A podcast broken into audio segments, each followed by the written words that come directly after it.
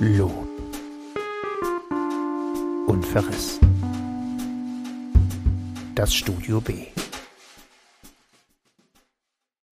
Lob und Verriss, Studio B, die Diskussion. Wir haben in den letzten zwei Wochen Bücher besprochen, nicht drei. Irgendwann Lumpini musste aus starken Termingründen eine kleine Klassiksendung einschieben. Sie hat empfohlen Stephen Kings The Outsider, das nur der Vollständigkeit halber. Neue Bücher rezensiert wurden von Anne Findeisen, Böses Glück von Tove Dietlefsen, der jüngste Erzählband der dänischen Autorin. Hallo Anne Findeisen. Hallo, da sage ich dann gleich nochmal was dazu rückwirkend Irmgard nie Hallo. Hola, hola. Auch extrem unhöflich von mir. Und ich habe, ich bin der Falschgott und ich habe rezensiert Noch wach von Benjamin von Stuckrad Barre, eines der unaufgeregtesten Bücher der letzten Jahrzehnte. So, äh, wir sprechen über diese Bücher der Reihenfolge nach. Ich würde was sagen. Wir fangen an mit äh, Tove Dietlefs. Nicht irgendwas Falsches erzählt. Du wolltest korrigieren? Warum wollen wir damit anfangen? Mach mal, warum? Ach so. Okay. Äh, weil du, weil das jetzt so klang, als wäre das jetzt neu, als hätte sie das jetzt gerade geschrieben, was ja nicht stimmt, weil sie ja schon lange tot ist ja. und ähm, man quasi aus zwei Erzählbänden, die in der Vergangenheit erschienen sind, sich äh, Kurzgeschichten ausgewählt hat und die jetzt äh, erstmals auf Deutsch erschienen, erschienen sind. Erzähl genau. doch was von to zu Tove, Entschuldigung. Erzähl doch bitte etwas zu Tove Dietlefsen. Das ist ein schwer aussprechender Name. Mache ich es richtig? Ja. Ja, also ich habe das Gefühl, ich sage so nee, ich das Gefühl, ich sage Falsche. T-O-V-E, also Tove Dietlefsen und ihren jüngst erschienenen Erzählband.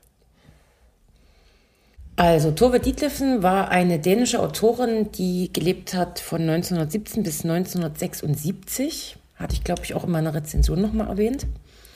Äh, die ihrerzeit zwar Auszeichnungen für, ihr Werk, für ihre Werke erhalten hat, aber sich, glaube ich, zeitlebens äh, nicht genug anerkannt gefühlt hat. So ist es zumindest, äh, geht es zumindest auch aus ihrem so hervor, wenn man sich mit ihr befasst. Es sind auch in der Vergangenheit schon, also vor äh, vielen, vielen Jahren schon mal Bücher von ihr ins Deutsche übersetzt worden, hatte ich jetzt nochmal recherchiert. Und 2021 hat der Aufbauverlag angefangen, quasi ihre Bücher jetzt nochmal ins Deutsche zu übersetzen, die Kopenhagen-Trilogie, die ich vor ein paar Jahren besprochen habe und äh, natürlich totaler Fan bin. Dann kam Gesichter und jetzt diese, ähm, also die Kopenhagen-Trilogie ist quasi eher autobiografisch oder autofiktional. Gesichter ist dann wieder anders und in äh, dem Böses Glück, was jetzt erschienen ist, ist das eben, wie gesagt, eine Sammlung von 15 Kurzgeschichten. Ja. ja. Vielleicht kann ich ja noch kurz was ergänzen. Los. Gerne. Genau, äh, Tove Ditlevsen kommt aus ähm, relativ armen Verhältnissen und äh, so lässt sich vielleicht auch ein bisschen erklären, warum ihre Werke jetzt mehr oder weniger wiederentdeckt werden für neue Generationen. Es gab ja in äh, vergangenen Jahren überwiegend zuerst aus Frankreich äh, mit äh, Eridon heißt er, glaube ich, und Annie Ernaux und weiteren Schriftsteller, die äh, zum einen auch äh, sehr autofiktional, autobiografisch geprägt schreiben und diese Widersprüche zwischen ihrer armen Herkunft und ihrem Aufstieg äh, darstellen und das führte zu Diskussionen, weil der Literatur- und Kunstbetrieb sich damit beschäftigen musste, äh, dass die Leute alle mindestens Mittelschicht sind, weil ansonsten äh, geht man da nicht zum Studium, hat Muse zum Schreiben oder Zeit, sondern ist einfach mit dem Proen Überleben beschäftigt. Also Arbeiterkinder wurden einfach nicht verlegt, fertig.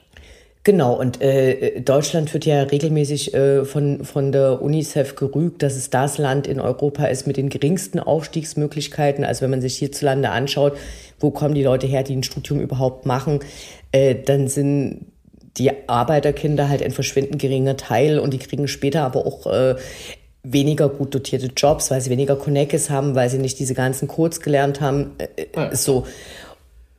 Und Tove Dietlefsen macht das Ganze quasi ein paar Jahrzehnte eher als die anderen und fühlt sich da aber Zeit ihres Lebens auch nicht äh, wirklich will, willkommen. Und das zeigt so ihr Unbehagen dann auch in der Literatur und in den Kurzgeschichten. Ja, und was, weil du gerade Annie Arnaud sagst, mit der wird sie ja auch oft äh, verglichen. So, die Kurzgeschichten.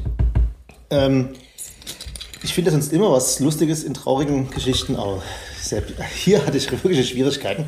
Ich bin fasziniert, dass äh, du dich so faszinieren kannst für diese Geschichten. Ich äh, verstehe das prinzipiell, weil sie eine wunderbare Sprache hat und vielleicht auch sehr gut übersetzt ist. Ähm, die, ich find, bin fasziniert von ihrer ähm, aus, aus kleinen Nicht-Ideen äh, wirklich tolle kleine Szenen zu bauen, die am Ende Sinn ergeben und sich wunderbar lesen lassen. Aber ich habe nämlich deinen letzten Satz der Rezension hatte ich vergessen. Ähm, Dass man nicht alle auf einmal lesen sollte. Und ich habe erst vor zwei Tagen angefangen und dachte, naja, die 15 Geschichten, die lese ich mir mal durch. Und nein, mehr als zwei am Tag geht wirklich nicht. Ist wirklich traurig. Mir hat eine kleine Sache geholfen dabei, weil die spielen ja alle in Dänemark, äh, so wahrscheinlich kurz nach dem Krieg, ne? Und ich konnte mir dann ein gutes Bild davon machen. Und zwar, jetzt kommt mein Hang, um was Lustiges zu finden, die Olsenbandenfilme. Äh, man denkt das immer nicht, man guckt die immer so, hat die immer so geguckt zum Sonntagnachmittag, lustiger Olsenbande. Aber man hat vergessen, dass die ersten beiden Filme waren noch in Schwarz-Weiß und haben 68 und 69 gespielt und haben in diesem Arbeitermilieu gespielt. Und ich habe eine wirklich gute Vorstellung davon erhalten, wie es dort aussieht, wie man äh, sich äh, wie, wie, das Verhältnis Mann zu Frau ist. Ne? Der, äh, der Benny, nee, der, der, Kiel, nee, der Benny ist verheiratet mit Peggy und äh, die bringt ihm natürlich immer das Bier. Ich glaube, ne? es ist Kiel. Nee, Kiel ist Ich bin mir aber nicht sicher. Deine Dicke. Benny ist, glaube ich, nein, du hast recht. Kiel. Obwohl, obwohl Olsenmann die eben dann nochmal später ist, weil die Kurzgeschichten äh, in Böses Glück sind aus zwei Erzählbänden 52 ja, und 62. Ja, ja.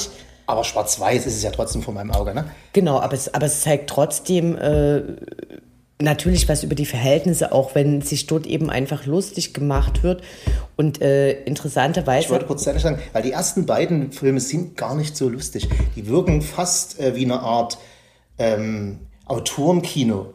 Ganz strange Szenen und das hat mich irgendwie ein kleines bisschen an diese, an diese Kurzgeschichten erinnert, an dieses Verhältnis zwischen Mann und Frau, an diese tröge Bier trinken, auf dem Sofa sitzen, was da auch immer erzählt wird in diesen Kurzgeschichten. Was mich auf jeden Fall total fasziniert, also ich äh, bin da ganz deiner Meinung, äh, gute Laune bereitet einem das nicht, wenn man das liest. Aber was ich an ihrem Erzählstil und gerade auch an den Kurzgeschichten so bemerkenswert finde, ist, dass sie so, so all, es ist ja so, sind ja so Alltagssituationen, die vielleicht auch, ähm, das ist jetzt aber nicht negativ gemeint, irgendwie erstmal so banal daherkommen. Genau. Äh, und aber da, man, da wird zu viel angedeutet und so ganz wenig auch ausgesprochen, was in den Menschen vorgeht. Und das bringt sie aber so gut rüber, dass ich mich da irgendwie so gut einfühlen kann. Und das finde ich halt total faszinierend. Ähm, kann sich da wirklich einfühlen, weil die Charaktere, also äh, sowohl die Frauen, von den Männern gar nicht zu reden, sind ja sehr äh, schroffe, vielleicht nicht gestörte, aber doch mit, ihrem, mit, mit, ihrem, mit ihrer Umgebung verstörte Menschen, ne? also die gar nicht klarkommen mit ihrer Umgebung im Sinne, die gar nicht richtig interagieren mit ihrer Regierung, mit ihrer, mit ihrer Umgebung. Die, äh, die Helga zum Beispiel, das ist die mit dem Regenschirm, glaube ich, äh, nimmt überhaupt nicht teil an ihrer Ehe, die sie da eingegangen ist. Sie sagt, jetzt bin ich verheiratet und dann habe ich meinen Mann eigentlich erstmal ignoriert. Dann wollte ich diesen Regenschirm haben, der Metapher ist, aber egal. Äh, da kann man sich reinversetzen, war die Frage. Also äh, ich finde zum einen ja, wenn man entsprechende Verhältnisse kennt, also sei es die eigene Familie oder seien es äh, entfernte Familie oder seien es äh, die Familien von Freunden. So, ich finde speziell bei der Geschichte äh, von Helga mit dem Regenschirm sieht man eigentlich, dass Tove Ditlevsen äh, überhaupt nicht nur eine kleine Sache nimmt, sondern sie beschreibt das ganze Leben von Helga. Sie macht es halt in unglaublich gedrängter Form.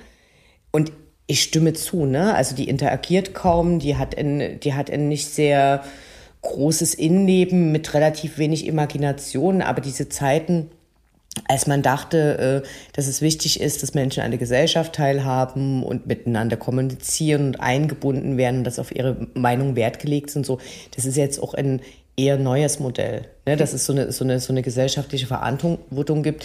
Und äh, Dänemark ist zu der Zeit eben sicher auch kein äh, Staat und schon gar nicht die Zeiten, sie wächst ja vom Zweiten Weltkrieg auf, wo man gesagt hat, so, äh, na, das ist jetzt aber auch wirklich wichtig, dass wir die Arbeiter da mitnehmen. Und dann, hat, dann merkt man es ja bei Helga, der Vater, der eben immer sagt, denk nie, dass du irgendwas Besseres bist und äh, die Mutter macht da so verschiedene Sachen und es zeigt einfach, wie die Gesellschaft da ist. Also weil ich habe dann, als ich ähm, Anne Findeisens Rezension nochmal gelesen habe, äh, bist du tatsächlich auch direkt über einen Absatz daraus gestolpert. Und für mich war das so ein, so ein richtiger Schlag in den Magen.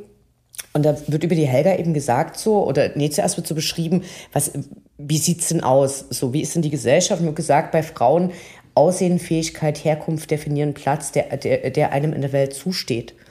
Und es ist halt so krass, mhm. weil das eben tatsächlich genau das ist. Ne? Es ist, äh, siehst du gut aus, was hast du für Fähigkeiten? Sie sieht ganz nett aus, aber eben Plus, besonders, ne? äh, Fähigkeiten hat sie keine und äh, Herkunft, naja, die ist scheiße und dann ist halt ihr Platz auch scheiße. Und mhm. dann äh, übernimmt sie von ihrer Mutter die Vorstellung, es muss ein Mann mit braunen Augen sein und äh, kann man sich darüber lustig machen, aber wenn du guckst, wonach sich die Leute heutzutage jemanden aussuchen, ja, was ist denn so viel anders? Ne? So, also außer dass ja. Herkunft vielleicht durch viel Geld ersetzt werden kann, aber die Codes kannst du ja dann trotzdem nicht. Vielleicht äh, kann man auch sagen, dass das ja fast schon fortschrittlich war, wie sie geschrieben hat und wie sie ja auch die Frauen in den Mittelpunkt setzt. Auf jeden und Fall. Und deren äh, Innenleben. Und natürlich gibt es viele Sachen, in die kann ich mich nicht einfühlen, weil ich das noch nie erlebt habe, aber so gewisse Gefühle kann man, finde ich, schon sehr gut nachempfinden und auch vieles, was so angedeutet wird, das entspinnt sich dann in meinem Kopf schon weiter. Interessant fand ich, äh, ich habe dann die letzte Geschichte gelesen, die einzige, die in Ich-Form geschrieben ist und die man dann schon fast wirklich autobiografisch nehmen kann. Ja, die auch wirklich sehr, sehr stark an die Kopenhagen-Trilogie erinnert. Und die hat aber, es war sehr gut, dass die, zu, an, die an die letzte Stelle gesetzt wurde, äh, weiß nicht, vom Verlag oder von der Autorin, weil man erkennt dann ganz viele Motive aus den Geschichten vorneweg wieder aus ihrem eigenen Leben. Was aber das Interessanteste war, war, dass der Sprachstil ein völlig anderer, völlig aber doch ein ziemlich anderer war. Viel cooler fast, äh, viel selbstbewusster, weniger poetisch und äh, viel selbstbewusster äh, im Verhältnis zu den Frauenpersonen, die sie da in den ersten Geschichten auftauchen lässt, die alle, naja, teilnahmslos sind fast, ne? Obwohl sie ja von sich selber auch beschreibt, ne? dass sie mit ihrer, mit, der, mit, der, mit ihrer Mutter nicht viel anfangen konnte, dass sie immer nur abhauen wollte und dass sie alle vergessen hat, nachdem sie ausgezogen war. Das war so Aber war ich der letzte nicht. Satz. Ich, ja, ja. Äh, ich bin dann ausgezogen. Also nee, ihr letzter Satz in der, in, der, ja. in, der, in der Geschichte war dann, ich bin ausgezogen, habt ihr nie wieder gesehen, mit meinem ja. Bruder rede ich nicht. Fertig. Aber ich weiß nicht, ob ich das so, ich habe das ehrlich gesagt nicht als teilnahmslos empfunden. Ich weiß nicht, ob das, ob das richtige Wort ist. Teilnahmslos im Sinne von, also autistisch ist zu, ist zu, ist zu, äh, zu stark, aber so im Spektrum, so leicht teilnahmslos der Welt gegenüber. Überhaupt nicht. Sonst nee, würde sie ja diese ganzen, nicht. sonst würde sie ja diese ganzen genauen Beobachtungen nicht schildern können, sondern ich glaube, dass sie eine gewisse Distanz hat. Ja, du kannst ja beobachten, ohne teilzunehmen. Das ist ja fast im Wortsinn. Ja, aber, aber du sagst, du hast ja formuliert, dass es äh, teilnahmslos wirkt und das finde ich eben überhaupt nicht. Teilnahmslos meine ich nicht im emotionalen Sinne. Das war das, ist das was, ich, was ich eben nicht meine, sondern das nicht kaum interagierend. Also ihr Bruder ist ihr zu Anfang noch wichtig, also jetzt geht es nur um die letzte äh, mhm. Kurzgeschichte, und aber alle anderen sind ihr im, im Leben eigentlich ja, aber sie wird ja in deren Leben, wenn man es genau nimmt, auch nicht eingebunden, eben. weil die Mutter ist halt nur glücklich, wenn sie sich mit ihrer Schwester trifft und aber sie. Das war ja auch nicht wertend, sondern also das, ist, ja, die, ja, die, ist die Begründung dafür, aber das ist das, was ich meine. Das aber das erklärt vielleicht, warum sie für dich teilnahmslos wirkt, weil sie sich dann eben auf sich selber konzentriert und versucht, das zu erreichen, was ihr sehnlichster Wunsch ist, nämlich vom Schreiben zu leben. Genau, ich stimme und zu. So habe ich es gemeint. Dann auch ähm, nicht über Leichen geht, aber ähm, den Bruder lässt sie ja dann schon der, also ja. es ist ihr dann schon recht, dass er dann einzieht und sie da raus kann. Sie ist dann sehr pragmatisch und fast äh, transaktionell. Sie sagt, ich, ehe ich hier leben muss und diese Familie ertragen muss, dann soll es mein Bruder mal jetzt mal machen. Ne? Ja, aber genauso äh, stellt sich ja das, das äh, Leben der Frauen in, in dieser Zeit und in Dänemark in dieser Gesellschaft da. Es ist mhm. eine Transaktion. Ne? Also du heiratest und dann gibst du halt deinen Körper und deine, deine Care-Arbeit und äh, dann wirst du da Mutter, weil das eben so ist und erwartet wird und äh, stellst das Essen auf den Tisch und alles andere interessiert ja nicht. Da ist ja keiner im Innenleben interessiert. Also sagt ja keiner so, Mensch Helga, was hast du denn heute für ein Buch gelesen? Ne? Und sie sitzt am Fenster und guckt eben die Leute an, aber kommt gar nicht auf die Idee zu interagieren, weil das ist schlicht und einfach was, was sie nicht gelernt hat. Und weshalb Tove Dietlefsen vielleicht so ein bisschen auch heraussticht, ist, dass Frauen natürlich äh, zu jeder Zeit geschrieben haben, aber dass es jetzt nicht allzu viele Autorinnen aus dem Raum und aus der Zeit gibt, die du in, in, im Deutschen übersetzt bekommst und zu lesen bekommst. Ne? Deshalb ist es, glaube ich, immer noch mal so was Besonderes. Aber wir haben ja hier auch schon über Autorinnen gesprochen, die in äh, 1900, 1910, 1920 äh, in Deutschland geschrieben haben und ganz andere Leben geführt haben. Hm weil denen aber das auch anders angeboten wurde oder die aus anderen Kreisen kamen und überhaupt eine Idee hatten, so zu rebellieren. Und ihr Aufstieg ist ja jetzt wirklich so dieser krasse, sie trifft halt in äh, Literaturverleger, der viel älter ist als sie und den, der, den heiratet sie und dann ist sie halt in einem anderen Kreis drin. Das, äh, das ist, ist halt die Option und das Glück, was du haben kannst. Und sie ist jetzt nicht besonders happy darüber, aber es ist ihr Ausweg. Es ist fast eine Brücke zum zweiten Buch, was wir heute besprechen müssen. Ich will ja das erstmal ganz kurz als Fazit. Also ich kann es tatsächlich empfehlen. Zwei Stück am Tag Maximum. Es ist so ein bisschen wie Schulliteratur, finde ich, im allerbesten Sinne, nach dem Motto, dass man es nicht unbedingt lesen würde, wenn man es sich raussuchen könnte, aber dass man es lesen sollte, weil es halt sehr gut ist. Ich wollte noch mal äh, ganz kurz, bevor wir das war mein Fazit. Du kannst dein eigenes ja, führen. Äh, gar, gar nicht so sehr ein Fazit. Ich wollte eigentlich noch mal eine, so in den Raum fragen, diese, diese Geschichte mit dem gelben Regenschirm. Also ich meine, ich habe ja in meiner Rezension, ich habe ja selber für mich das sehe das ja als Metapher und habe ja erklärt, glaube ich, ähm, was ich darin sehe. Oder ich weiß nicht, aber habt ihr das auch so empfunden? Oder hat das auf euch einfach ein bisschen ähm, sonderlich gewirkt? Ich habe es als Metapher gesehen, ohne oder verstanden, ohne sie wirklich zu verstehen. Ähm, nee, ich habe mir den Kopf zerbrochen und vielleicht bin ich da auch zu weit weg von ihrem Leben oder habe nicht lange darüber nachgedacht. Was ist deine? Was ist ja, deine ich, und ich hab's, mir ging es am Anfang auch so. Ich dachte auch, es ist, also vielleicht auch nicht, aber ich sehe es auch als Metapher und habe dann überlegt, wofür könnte das stehen. Und dann bin ich in der Geschichte noch mal ein bisschen zurückgegangen und sie beschreibt ja auch, wie sie als Kind irgendwie am Fenster sitzt und dann sieht sie aus einem Haus eine Dame kommen und der Regenschirm ist übrigens nicht gelb, ihr Kleid ist gelb und sie hat einen Regenschirm und dann sagt sie zu äh, ihren Eltern sowas wie, ach, was für eine feine Dame und die Mutter so, das ist ein ja. Fletchen. Genau. also im Aber, dieser Genau, Spießer. ja.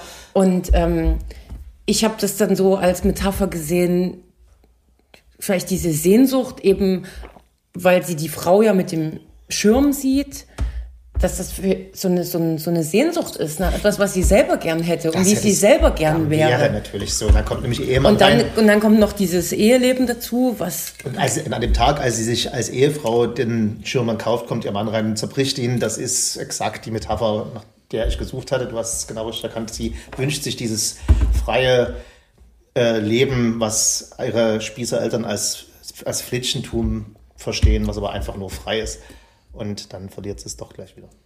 So habe ich es zumindest ja. interpretiert. Was, was glaube ich, nicht mal unbedingt frei ist, sondern was einfach äh, was anderes ist als das, was sie sieht. Also ich meine, wenn man zum Beispiel äh, vor so vielen Jahren auf, auf dem Dorf aufgewachsen ist und äh, also jetzt zum Beispiel in, in der Geschichte, es kommen ja weder Zeitungen noch Radio noch äh, Fernsehen vor. Das ist das Krasse. Ne? So und und äh, aber wenn man zum Beispiel, wie ich vor vielen Jahren auf dem Dorf aufgewachsen ist und dann mal in der Zeitung irgendwas Besonderes gesehen hat oder Westfernsehen und das erste Mal Iggy Pop sieht, der sich Flaschen auf den nackten Oberkörper zuschmeißt, dann ist es halt ein, ein Blick in eine komplett andere Welt, wo man halt da sitzt und sagt, ach krass. So, und ich glaube, so nimmt sie die, die Frau mit dem Regenschirm wahr. Es ist einfach ein komplett anderes Bild und es zeigt ein, dass irgendetwas anderes existiert, was möglich wäre. Hm. Der Schirm ist quasi so die, die Krücke zum. Ja, ja. sehr schön. Also mein Fazit ist, ähm, ich finde es eine absolute Errungenschaft, dass äh, jetzt, dass sie wieder entdeckt wurde, dass das auf Deutsch übersetzt wird. Und ähm, ich glaube, die Übersetzerin ist auch ganz toll. Also kann ich jetzt nicht mit dem Original vergleichen, aber ähm, ja, ich bin Fan und ich kann es nur weiterempfehlen. Und ich hoffe, dass nächstes Jahr wieder was erscheint. Hat sie noch was Unübersetztes? Weißt ich glaube, da gibt es noch, okay. äh, noch unübersetzte Werke.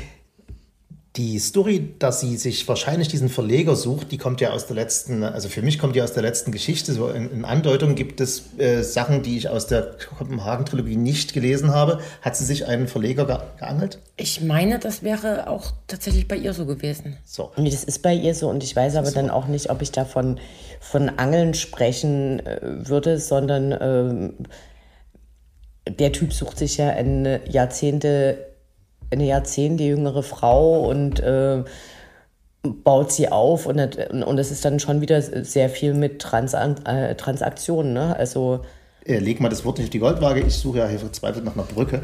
Das ist eine, finde ich, ganz gute Brücke, oder? Deswegen sage ich ja. Zu, Meinst die Scheiße hört niemals auf? das, ist, das ist die Brücke. Das ist die Brücke. Bitteschön. Zu Noch wach von Benjamin von Stuckrad-Barre. Ging durch die Medien im ähm, Mai, Leider. Mai glaube ich, wie äh, ein Feuerteufel, leider, okay. Worum geht's? Äh, jeder weiß es wahrscheinlich mittlerweile. Es ist die Story von Döpfner und Reichelt, also äh, Spiegel Verlags äh, Aufsichtsratsvorsitzender und Chefredakteur der Bildzeitung, ganz, ganz leicht verdeckt beschrieben. Äh, aus der Bildzeitung wird ein TV-Sender nach amerikanischen Fox News Vorbild und der Chefredakteur, also Reichel von der Bild, äh, nutzt seine Machtposition aus, um sich junge Redakteurinnen oder Volontärinnen äh, gefügig zu machen und äh, sie dann wieder fallen zu lassen. Davon erfährt im Real Life Stuckrad Barre, der Freund ist mit Döpfner, also dem Springer Verlagsvorsitzenden oder Aufsichtsratsvorsitzenden. Und er überlegt, kann ich das, das müsste der, müsste man ja, da müsste man ja auch was dagegen tun und das könnte ich ja mit diesem Chef vom Chefredakteur irgendwie klar machen und überlegt dann, das geht so nicht. Er lernt eine von den Opfern kennen und die machen dann eine, man könnte sagen, deutsche MeToo-Kampagne. Das Ganze wird erzählt von Stuckrad Barre in einer, wie ich finde, hervorragenden Art und Weise. Es ist der Stuckrad Barre aus den 90ern. Er ist lustig, er ist komprimiert aufs Letzte, also er feilt an seinen, an seinen Formulierungen der Knackpunkt wird sein, ist ihm ein Buch gelungen, was dem Thema gerecht wird? Also ich muss dazu sagen, ich hatte, ich gebe es ganz offen zu, ich hatte vorher noch nie was von dem gehört. Also vielleicht mal den Namen, aber stark. Herzlichen Glückwunsch. Ähm, ja, der hat eine und, Pause gemacht. er war in den, sorry, in den 2000ern, nee, in den 1990ern und dann hat er irgendwie, war er nicht mehr so präsent. Äh, ist also total an mir vorbeigegangen, sei es drum.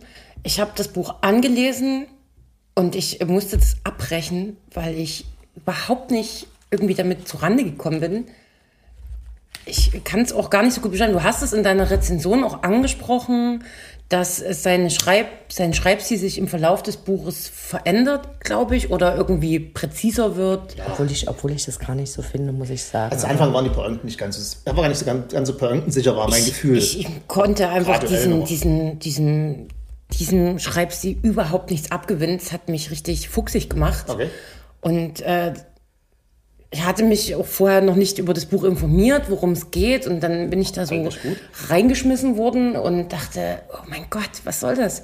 So, und dann hatte ich auch manchmal Sätze gelesen und wusste hinterher schon gar nicht mehr, was ich gelesen habe. Nicht, weil es irgendwie so äh, intellektuell fordernd war, sondern einfach, keine Ahnung, ich fand es irgendwie furchtbar. Und auch die Story selber hatte ich nicht, oder bist du in der Story gar nicht so weit gekommen? In der Story bin ich gar nicht so weit gekommen. Weswegen ich dem vielleicht noch mal einen Versuch gebe mhm. und noch mal ein bisschen weiterlese. Mhm. Aber ja, an mich ging es irgendwie gar nicht ran. Okay. Jungert? Wir freuen uns schon seit Wochen auf dieses Gespräch. Wo anfangen? Also seit mehreren Jahren äh, wird zunehmend äh, unter dem, unter dem äh, Hashtag MeToo äh, darüber diskutiert, wie in verschiedenen äh, kulturellen und sozialen Bereichen Frauen mit sexualisierter Gewalt konfrontiert sind. Mich hat jetzt diese Woche tatsächlich diese ganze Rammstein-Geschichte dann nochmal extrem getriggert. aber ich wusste vorher schon, als ich äh, Benjamin von Stuckrad-Barre gehört habe, äh, soll er machen, was er will. Aber äh, warum? Warum äußert er sich dazu? Und äh, ich fand es dann interessant. Zu dem Buch, zu dem Buch. Und äh, ich fand es relativ interessant in deiner Rezension, weil du ja so ein bisschen auch darauf abhebst, dass du ähm, das Gefühl hast, dass du Sachen besser verstehst, dass du Unterdrückungsmechanismen besser verstehst. Und, und das ist so das einzige Argument, was mir wirklich für das Buch einfällt. So, weil an allen anderen Stellen würde ich sagen, es gibt so viele Berichte von Frauen, es gibt auch literarische Verarbeitungen von Frauen zu dem Thema, äh, die sexualisierte Gewalt in unterschiedlichen Abstufungen zeigen. Also in dem vorliegenden Buch ist es ja so, dass die, ähm, die jungen Frauen nochmal äh, extra angearscht sind, weil was wir in der Gesellschaft immer gelernt haben, ist, Vergewaltigung ist es dann, wenn du auf der dunklen Straße in den Hinterhof gezerrt wirst und äh, gegen deinen Willen gezwungen wirst, Sex zu haben. Und die meisten oder viele Frauen heutzutage haben eben noch nicht verstanden, dass es auch eine Vergewaltigung ist, wenn das über Machtgrenzen hinweg passiert. So, weil die, die denken ja auch am Anfang, äh, fühlen die sich ja sehr geehrt über die Aufmerksamkeit des Chefredakteurs und äh, schlafen dann mit ihm und schämen sich dann hinterher, wenn sie eben anfangen, zum einen fallen gelassen zu werden und zum anderen äh, äh zu merken, dass es jetzt vielleicht doch nie die Liebe war, die sie erwartet haben, sondern halt ein dummer dummes Ausnutzen von Machtverhältnissen, so was ich bei dem Buch dann an sich wirklich richtig schlimm finde. Äh, es gibt eine, wir können ja verschiedene Sachen verlinken. Also wir können Olsenbande die alten Filme verlinken und wir können äh, zu Tove Ditlevsen die anderen Rezensionen von dir verlinken. Äh, wir können in dem Fall mal das literarische Quartett verlinken. Da gibt es eine relativ sehenswerte 10-Minuten-Diskussion zwischen. Äh, ich ich habe es nicht geregelt. Wir haben jetzt hier zwischen Thea Dorn, das, die ist die ja. Chefin, äh, Eva Menasse, Österreicherin, Österreicherin Juli C. und Cornelis Polmer war derjenige, der das Buch vorstellen durfte. Und ich, darf ich kurz? Ich habe mach, mach, du nee, darfst du noch nicht.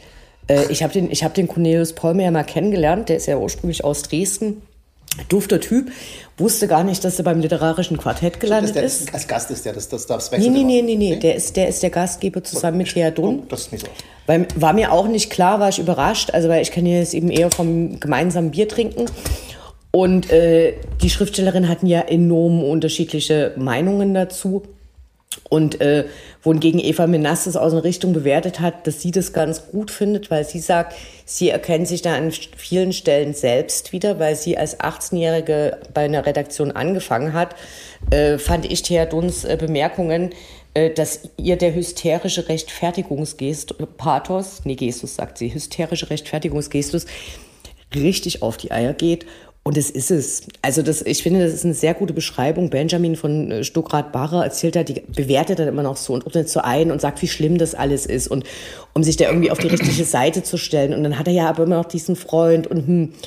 Und ich habe es auch nicht geschafft, das Buch ganz zu lesen, bin aber relativ weit und war dann heute aber so sauer, weil da musste ich, das sind vielleicht drei bis fünf Seiten, und dann erzählt er, wie ihn das alles überfordert. Und ich denke die ganze Zeit, du armer Mann, das ist ja so schrecklich.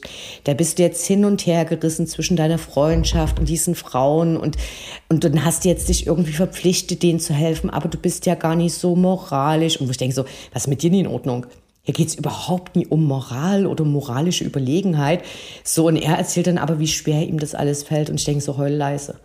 Also es ist wirklich so ein, da kann er witzig sein, wie er will warum muss ich mir von einem Typen was durchlesen, äh, wo er erzählt, wie, wie schwer er jetzt mit der MeToo-Debatte zu tun hat. Wo ich wirklich denke, so, wir, wir können auch mal darüber sprechen, was ist denn mit diesen ganzen Frauen?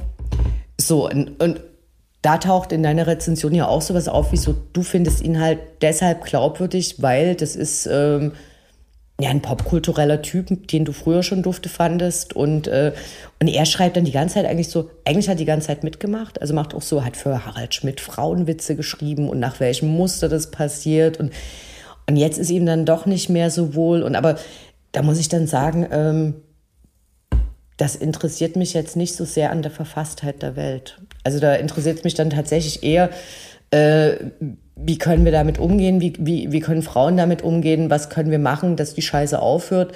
Und äh, Wenn allerdings Männer das Buch lesen und hinterher sagen, jetzt habe ich es verstanden, dann danke Benjamin. Ähm, fangen wir mal an von vorne, literarisches Quartett. Ich habe es nämlich aufgeschrieben, weil ich es auch noch mal kurz angeschaut, angeschaut habe. Und äh, ich mache jetzt hier den Cornelius Polmer, weil zu dem habe ich äh, geschrieben, nee, sag ich zum Schluss, und zwar Theodor, Theodor, Theodor ne, war so als die Meinung zum Buch, ne, Theodor neutral negativ. Eva Menasse ungewollt positiv, irgendwie ein Zitat so sinnlos, so ungefähr sinngemäß. Ich wollte das Buch ja gar nicht gut finden, aber am Ende habe ich doch gelacht. Juli C ich in Klammern geschrieben, wahrscheinlich ungelesen, vorverurteilend negativ, die das Ding komplett runtergemacht hat, irgendwas gelesen, was der da geschrieben haben soll, was stand. Und Cornelius Polmer, still. und, nämlich, und damit, und damit hat das Buch vorgestellt und dann hat er noch einen Satz, glaube ich, gesagt. Und hat, ein, hat auf eine Stelle hingewiesen und ähm, ist dann aber eben schlauer als Benjamin von Stuckrad-Barre, der dann ein Buch drüber geschrieben hat. N. Cornelius Polmer setzt sich hin und hört sich an, wie diese Vorgänge bewertet werden, weil natürlich hat er eine Meinung dazu und weiß aber auch, okay, vielleicht kann ich eine Frage stellen, aber deine Einschätzung von Thea Dunn, sie sagt auch, ähm, Benjamin Stuckrad-Bach ist der Wetterhahn auf der Spitze des Zeitgeistes. Ich finde das jetzt nicht so positiv. Hysterische Rechtfertigungsgestus. Ich habe geschrieben, neutral negativ. Äh, ja. Da ist nichts neutral. Also die hat es richtig, richtig hart versucht. Sie hat es wenigstens gelesen, deswegen neutral. So, und ähm, ich finde, dass Juli C. da ähm, hart angegriffen wird von Eva Menas und dass sie aber da auch eine absolut äh, berechtigte äh, Meinungsäußerung macht, so, weil man, man muss das nicht gut finden. Also. Äh, soll ich da jetzt, äh, um den Stuttgart-Barre zu vermeiden, die Sendung hiermit beenden? Weil ich habe mir das jetzt alles angehört und äh, bin still und weise. Nee, wie gesagt, äh, ich glaube, was ich halt äh, wirklich schade finde, ist, Frauen reden seit Jahrzehnten, seit Jahren immer wieder über Vorfälle und es wird diskutiert und es wird dann immer so eine Frage gestellt wie, war der Rock von der Frau zu kurz? So, also äh, um auf Rammstein zu kommen, weil das eben diese Woche noch, noch sehr aktuell da ist, so, da gibt's ja dann auch Kommentare unter dem Video von, von, von der Keiler, äh, das muss dir doch klar sein, was bei Rammstein hinter der Bühne passiert. Und mit der Argumentation kannst, das ist nichts anderes, als was Frauen von frühester Kindheit an lernen. Wo gehst du hin? Wie musst du dich anziehen? Wo musst du dich verhalten? Und eigentlich kann dir überall was passieren, weil ansonsten würden wir uns nie so benehmen, wie wir uns benehmen. konstruktiv. Ähm, damit diese Kommentare nicht geschrieben werden, müssten die Leute, die die Kommentare schreiben, mehr wissen. Jetzt kannst du sagen, das müssten die aber wissen. So, da hilft ja aber niemandem, wenn sie es nicht wissen. Und ist denn dann dieses Buch die, ein, ein, ein anerkannter Wetterhahn der Popkultur, den, der gern gelesen wird, äh, wenn der das erklärt? In deiner äh, Altersgruppe vielleicht, ja. Ist es dann nicht ja. besser, dass er das Buch schreibt, als dass er, äh, den Pollner macht und sich still zurücklehnt und nur zuhört? Naja, dann sind ich die, finde, die, die die dummen Kommentare machen, ja nicht schlauer. Weißt du? Nee, ja, genau. Aber ein, ein, Teil der Kritik richtet sich ja schon daran, dass es die Aufgabe des Literaturbetriebs ist und der ganzen Verlage, die sich Leute ranholen und nie ranholen und wen die äh, auf die erste Seite setzen und wen die als Verlagstitel anpreisen.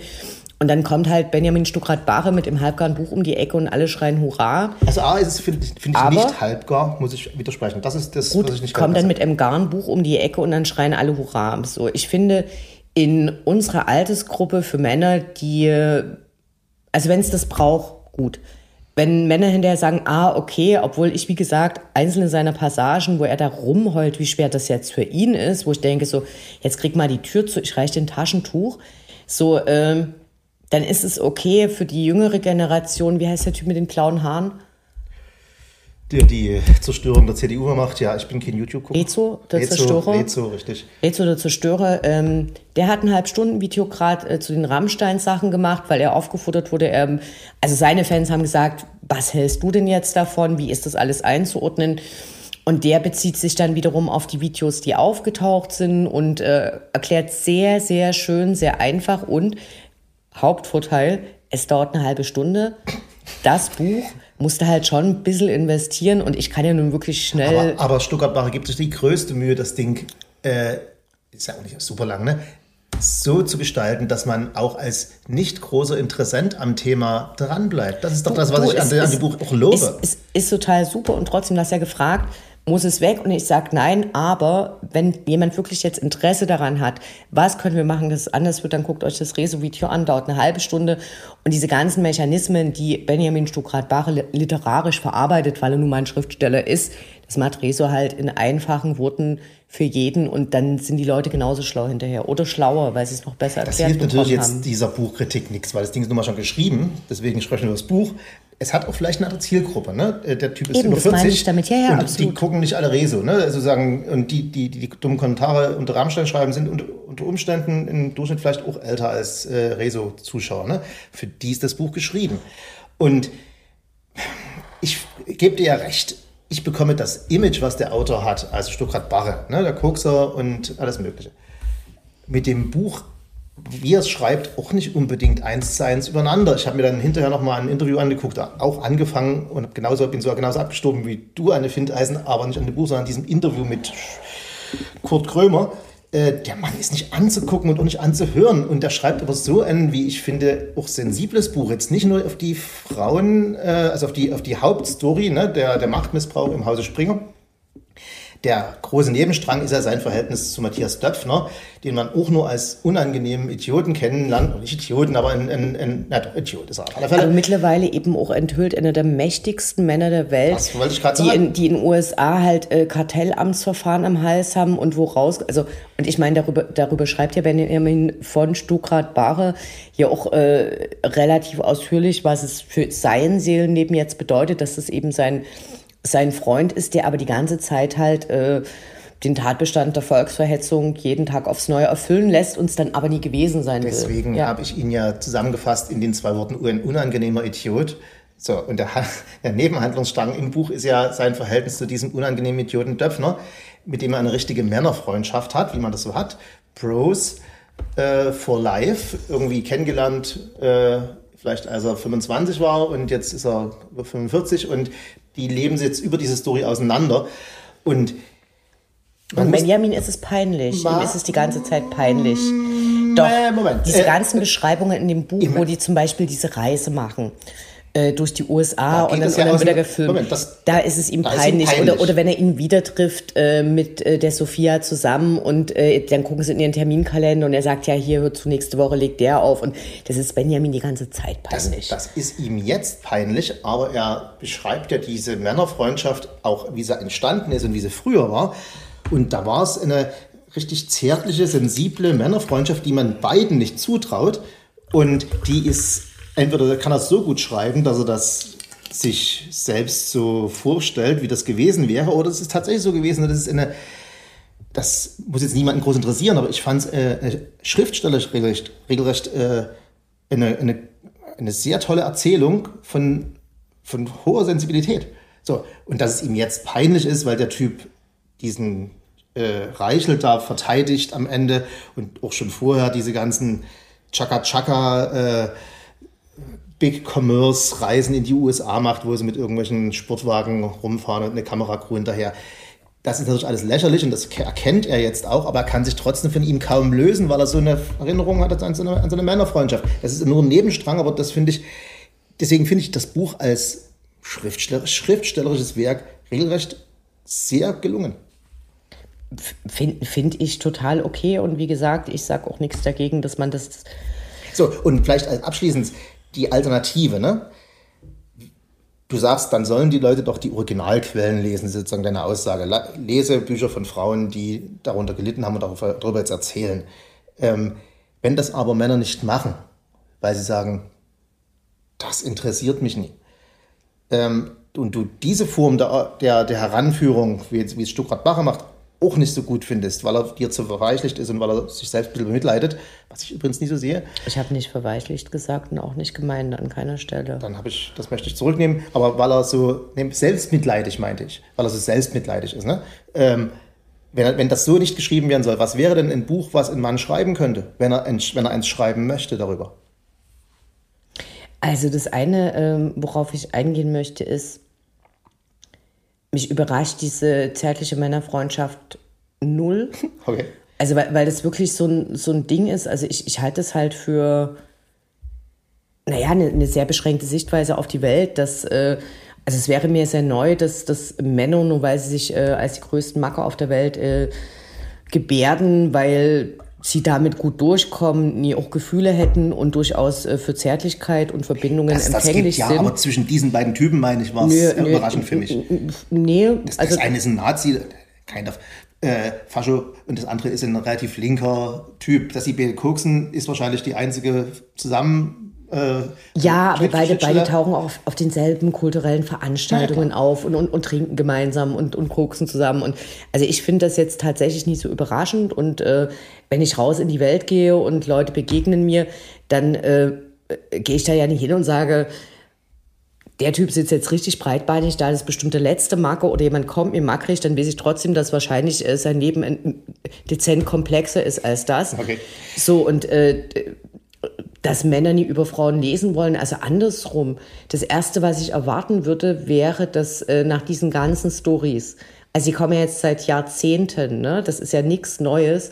Und wenn wir, wir hatten diese Diskussion auch schon mal bei irgendeinem klassischen US-amerikanischen Schriftstellern aus den 60ern und 70ern, wo ich gesagt habe, dieser abfällige Blick auf Frauen, das ist so abstoßend, das ist so entwürdigend.